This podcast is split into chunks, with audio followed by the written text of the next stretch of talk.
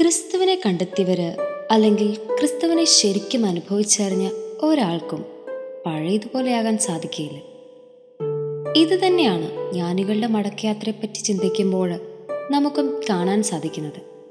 കിഴക്ക് നിന്ന് ഈശോയെ കാണാൻ നക്ഷത്രത്തെ വഴികാട്ടിയായി കണ്ട് ആ ജ്ഞാനികൾ ആദ്യം ചെന്നെത്തിപ്പെട്ടത് ഹെറോദേസ് രാജാവിന്റെ കൊട്ടാരത്തിലാണ്.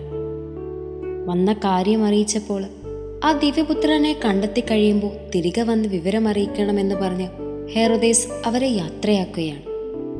അങ്ങനെ വീണ്ടും ആ നക്ഷത്രത്തെ അനുഗമിച്ച് അവർ പുൽക്കൂട്ടിൽ ആ ദിവ്യസുധനെ കണ്ടെത്തുകയും സ്വപ്നത്തിൽ ലഭിച്ച മുന്നറിയിപ്പ് അനുസരിച്ച് മറ്റൊരു വഴിയെ സ്വദേശത്തേക്ക് യാത്രയാവുകയും ചെയ്തു. അതെ അങ്ങനെ കർത്താവിനെ കാണാൻ വന്ന ആറ്റിറ്റ്യൂഡല്ല ജ്ഞാനികൾ തിരിച്ചു പോയപ്പോൾ അവരിലുണ്ടായിരുന്നത്. ഈശോയെ കണ്ടു കഴിഞ്ഞപ്പോൾ അവരവരുടെ കഴിഞ്ഞകാല ജീവിതവും കടന്നു വന്ന വഴിത്താരകളും എല്ലാം മറന്ന് ഒരു തുറന്ന കണ്ണും കാതും മനസ്സുമായിട്ട് യേശുവിനെ അറിഞ്ഞ് അവനെ പങ്കുവയ്ക്കുന്ന പുതിയ വ്യക്തികളായിട്ടായിരുന്നു മടക്കയാത്ര. നമ്മുടെയൊക്കെ ജീവിതയാത്രയിൽ ഇതുപോലെ പലയിടങ്ങളിലും കയറിയിറങ്ങി യാത്ര ചെയ്യാറുണ്ട് നാം ഇവരും.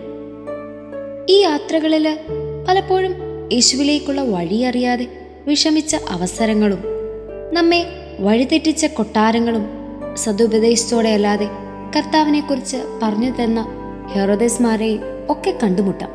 എന്തൊക്കെയായാലും യേശുവിനെ കണ്ടെത്തുന്നത് വരെ ഇവയൊക്കെ ഉള്ളൂ. ഒരിക്കൽ യേശുവിനെ നാം കണ്ടുമുട്ടിയാൽ ഇതെല്ലാം മാറി മറിയും എന്നാൽ യേശുവിനെ കണ്ടെത്താൻ അല്ലെങ്കിൽ അനുഭവിച്ചറിയാൻ നാം തയ്യാറാണോ എന്നുള്ളതാണ് അടുത്ത ചോദ്യം. തയ്യാറാണെങ്കിൽ നമുക്ക് നമ്മുടെ സ്വാർത്ഥതയുടെയും അഹങ്കാരത്തിന്റെയും തെറ്റായ വഴികളൊക്കെ ഉപേക്ഷിച്ച് സ്നേഹത്തിന്റെയും സഹോദര്യത്തിന്റെയും വിശുദ്ധിയുടെയും പുതിയ വഴികൾ തിരഞ്ഞെടുക്കാം.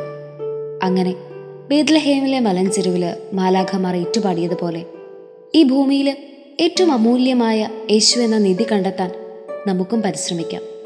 അതിന് ജ്ഞാനികളുടെ മടക്കയാത്ര ഒരു മാർഗദീപമാകട്ടെ.